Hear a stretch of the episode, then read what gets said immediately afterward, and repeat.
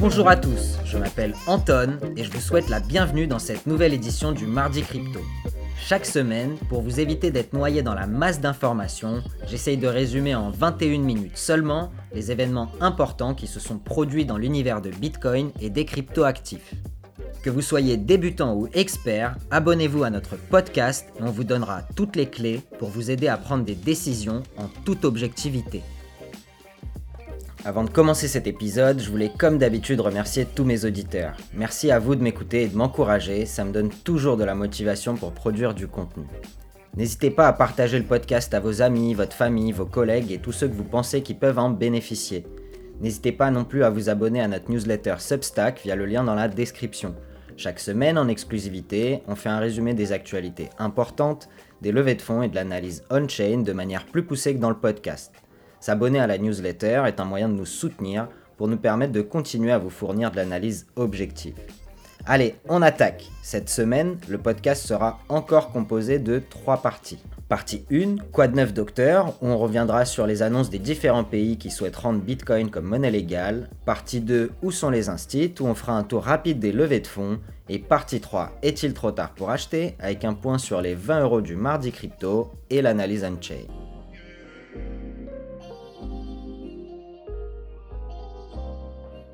C'est parti pour la partie 1. Cette semaine, une avalanche de nouvelles s'est déversée sur Bitcoin et le secteur des cryptoactifs.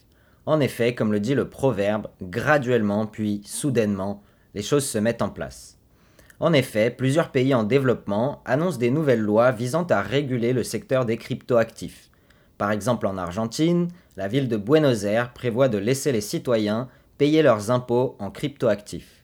Par contre, il semblerait que l'objectif final de ces lois vise à développer un projet d'identité digitale qui pourrait être problématique en termes de protection de la vie privée des citoyens.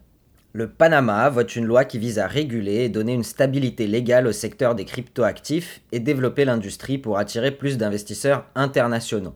Bon, le Panama est plutôt célèbre pour être un paradis fiscal dans lequel de nombreux investisseurs peu scrupuleux cachent leur argent. Du coup, pour la réputation anti-blanchiment de la crypto, c'est peut-être un mauvais exemple mais ça fait partie du développement de l'écosystème quand même. Bitcoin, lui, est une technologie neutre et peut être utilisé par tous, même par les mauvais acteurs malheureusement. Cependant, avec le développement des capacités de tracer les blockchains par les gouvernements, il semblerait que la crypto soit tout de même un mauvais moyen pour blanchir de l'argent. La Banque centrale de Cuba crée une licence gouvernementale pour les fournisseurs de services en cryptoactifs. Bon, ici c'est pas forcément une bonne nouvelle non plus vu la situation politique de Cuba et il semblerait que le gouvernement veuille simplement verrouiller le secteur pour que la population ne puisse pas l'utiliser. On va dire que tout ça, c'est des actualités plutôt mitigées qui auront assez peu d'impact sur le développement de Bitcoin dans le monde. Mais la plus grosse nouvelle nous vient cette semaine de la République centrafricaine qui a décidé de créer une loi instituant Bitcoin comme monnaie officielle au même titre que le franc CFA qui y a cours légal.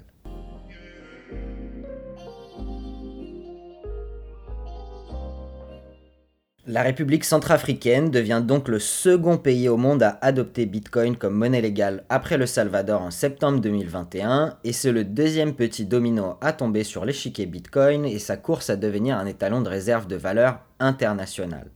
Mais pas si vite. La Centrafrique, c'est quoi? La République centrafricaine est un petit pays entre guillemets d'Afrique situé à côté du Cameroun qui compte 4,5 millions d'habitants mais dont la superficie est supérieure à celle de la France riche en matières premières, notamment en uranium, en or, en diamants, en pétrole, et aussi riche d'une culture et d'une histoire qui date de plus de 3000 ans. Mais c'est aussi un des pays les plus pauvres sur Terre. 65% de la population vit sous le seuil de pauvreté de 2 dollars par jour et a une espérance de vie moyenne de 54 ans. 35% du territoire est recouvert de forêts et seulement 15% des habitants ont accès à l'électricité et seulement 10% à Internet. Le PIB annuel du pays, donc tout ce que les acteurs économiques du pays produisent en un an, est seulement de 2,4 milliards de dollars. Bref, la Centrafrique au niveau international aujourd'hui, c'est personne, pardon d'être un peu cru.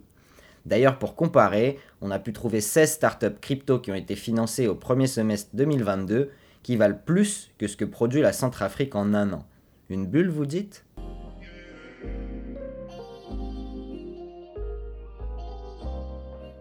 Le président centrafricain a publié un communiqué cette semaine dont nous allons vous lire une partie. Le président de la République, chef de l'État, le professeur Faustin Archange Touadéra, a pris note avec satisfaction et enthousiasme la décision unanime de l'Assemblée nationale relative au projet de loi qui établit le cadre légal qui régit les crypto-monnaies et instaure Bitcoin en tant que monnaie officielle représente un pas décisif vers l'ouverture de nouvelles opportunités pour notre pays.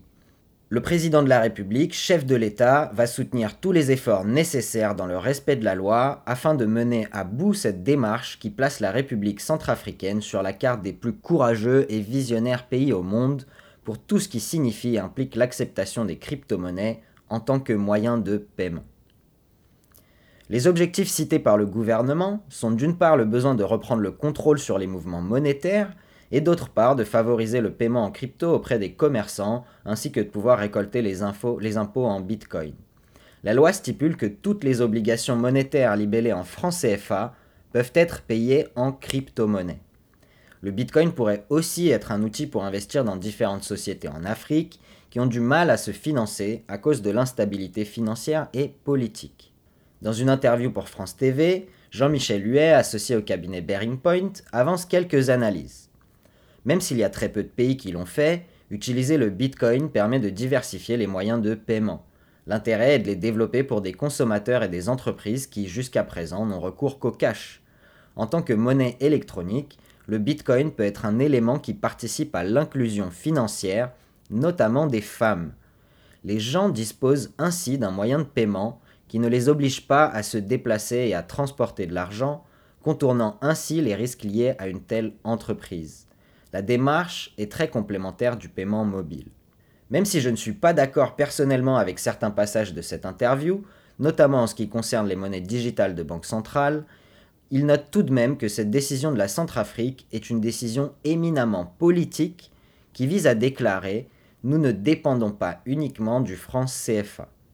D'ailleurs, le sujet du franc CFA est un sujet que j'ai découvert récemment à travers les articles d'Alex Gladstein sur Bitcoin Magazine, où j'ai appris de nouvelles choses sur les mécanismes de colonialisme monétaire et j'essaierai de creuser ça dans un futur épisode. N'hésitez pas à nous écrire pour nous dire si ça vous intéresserait.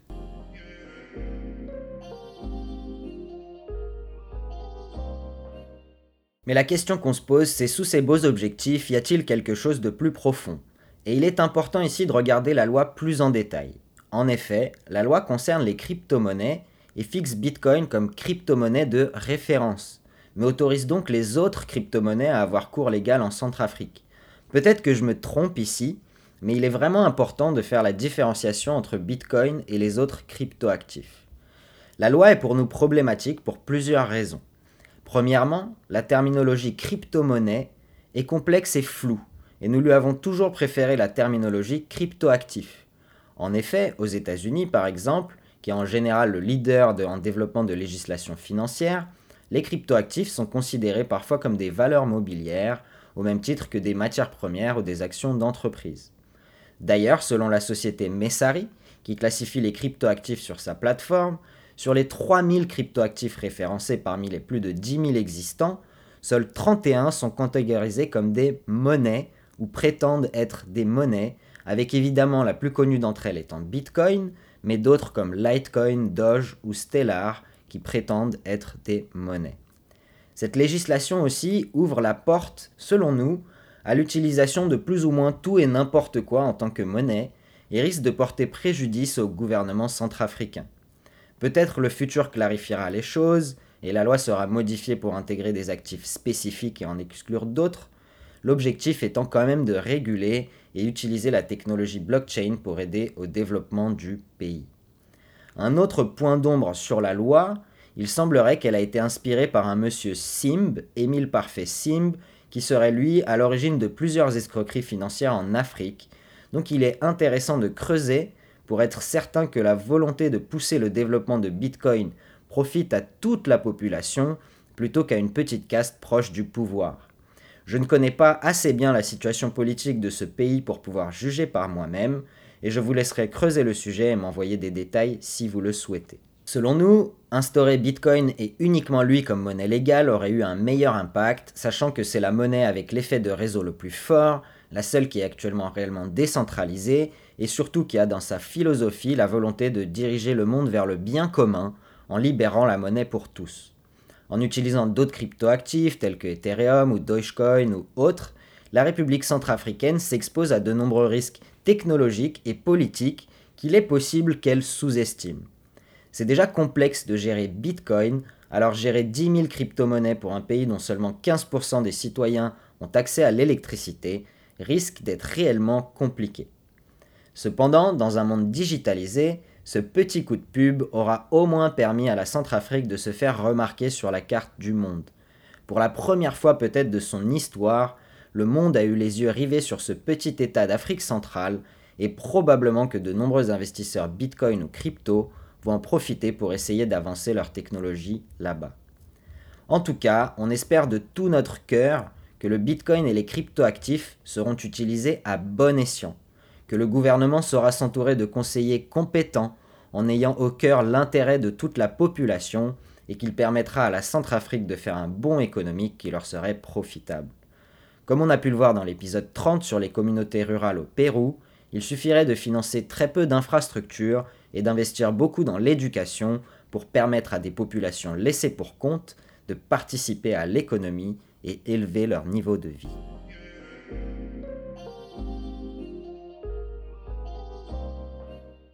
On passe tout de suite à la partie 2, où sont les instits La semaine dernière, seulement 410 millions de dollars ont été levés par les startups crypto, soit autant que la semaine d'avant, sur 6 levées de fonds au total. Sans surprise, les États-Unis sont en tête des levées de fonds avec 4 sociétés financées. Le secteur qui lève le plus de fonds est encore une fois celui du gaming et des NFT, avec notamment la société allemande OneFootball qui lève 300 millions de dollars pour développer une plateforme de NFT qui vise à créer de nouvelles expériences digitales sur la blockchain pour les fans de football et donc à surfer sur cette vague du Web3 que nous voyons depuis quelques mois. Au total, depuis le début de l'année, 13,8 milliards de dollars ont été levés par les startups crypto sur 17 semaines, donc on tourne autour d'une moyenne de 813 millions de dollars par semaine en 2022, contre 653 millions de dollars en 2021.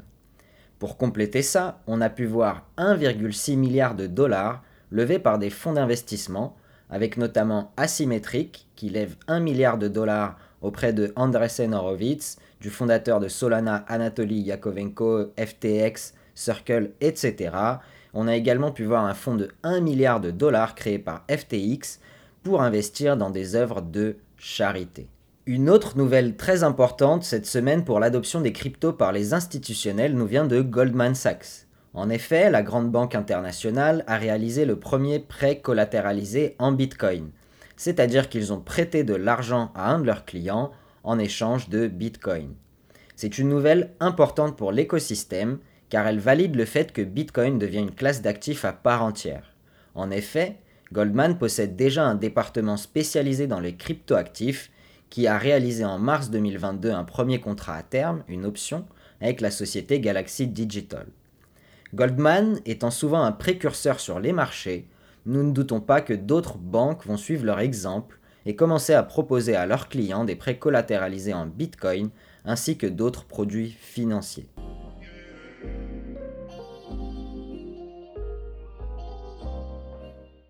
On passe tout de suite à la partie 3, est-il trop tard pour acheter? Avec un point sur l'investissement programmé et l'analyse on-chain. Cette semaine, dans le cadre des 20 euros du mardi crypto et de notre stratégie d'investissement programmée, 20 euros sont investis à 36 706 euros par Bitcoin. On obtient en échange 54 487 Satoshi ou 0,00054 487 Bitcoin. Je rappelle que ceci est une expérience d'investissement virtuelle et n'est pas un conseil d'investissement. Ce n'est que le reflet de mon opinion et de mon expérience personnelle et professionnelle acquise dans le monde des cryptoactifs et je décline toute responsabilité sur toute perte en capital possible suite à vos investissements. Si vous voulez suivre la même stratégie que nous, je vous recommande de le faire de manière très simple via notre partenaire Stackinsat grâce au lien dans la description. La performance du portefeuille depuis la création. Capital investi 680 euros, valeur totale du portefeuille 621 euros, perte non réalisée 59 euros ou environ 9% un prix moyen d'achat à 41 508 euros et un total accumulé en Satoshi à 1 691 000 Satoshi ou 0,016 Bitcoin accumulés. Notre portefeuille est toujours négatif pour le moment, mais le marché reste relativement stable et nous permet d'acculer des Satoshi et lisser notre prix d'achat vers le bas. La beauté de la stratégie d'investissement programmée est que nous n'avons pas vraiment à nous soucier du prix à court terme et on reste convaincu que ces niveaux nous permettront de réaliser des beaux profits à long terme sur le portefeuille.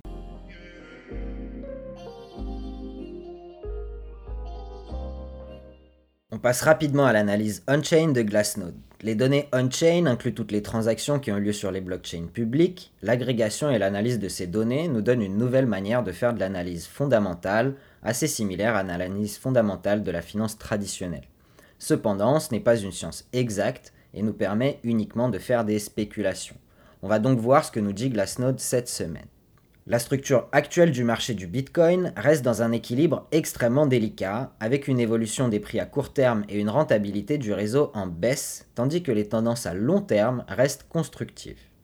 Il semblerait d'après les graphiques que les acheteurs de la période 2021-2022 sont en train de capituler et de redistribuer leur Bitcoin, spécifiquement durant les trois derniers mois, car ils s'attendent à voir le marché baisser encore. Le prix réalisé, qui est un indicateur du prix auquel les bitcoins ont été déplacés, contrairement au prix de marché comme on a pu le voir avec le Realized Cap la semaine dernière, donc ce prix réalisé est en train de baisser, ce qui signifie que les détenteurs de 2021-2022 sont en train de capituler à ces niveaux. Un autre indicateur qui peut être intéressant à regarder, c'est le multiple de Mayer, qui est un indicateur plutôt technique.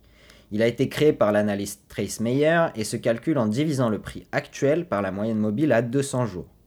Malgré sa simplicité, il a historiquement été un bon indicateur de bas et haut de marché.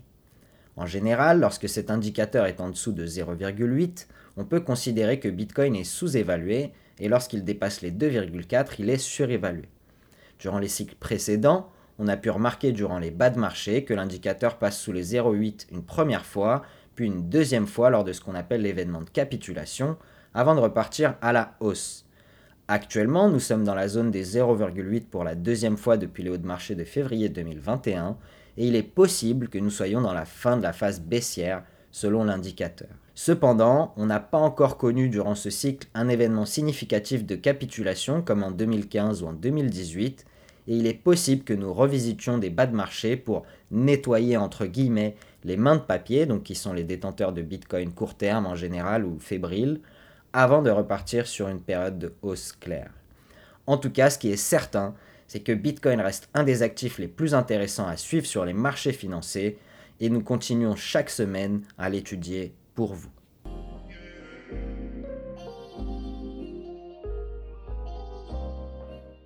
Voilà, c'est déjà la fin de ce podcast. Je vous remercie pour votre écoute. N'hésitez pas à commenter sur les différentes plateformes ou nous envoyer vos questions par mail à l'adresse lemardicrypto@protonmail.com. On vous répondra avec plaisir. Si vous le pouvez, laissez-nous 5 étoiles sur Apple Podcast ou Spotify et abonnez-vous à notre newsletter. Ça nous permettra de toucher un public toujours plus large et continuer à éduquer les gens. Cette semaine, on termine avec une petite citation du Tao Te Ching. Agis sans faire, travaille sans effort. Considère les petites choses comme si elles étaient grandes et les choses peu nombreuses comme abondantes. Affronte le difficile tant qu'il est encore facile, accomplis la grande œuvre par une série de petites actions. C'est tout pour aujourd'hui. Investissez de manière responsable, passez une excellente semaine et je vous dis à la semaine prochaine. Thank you.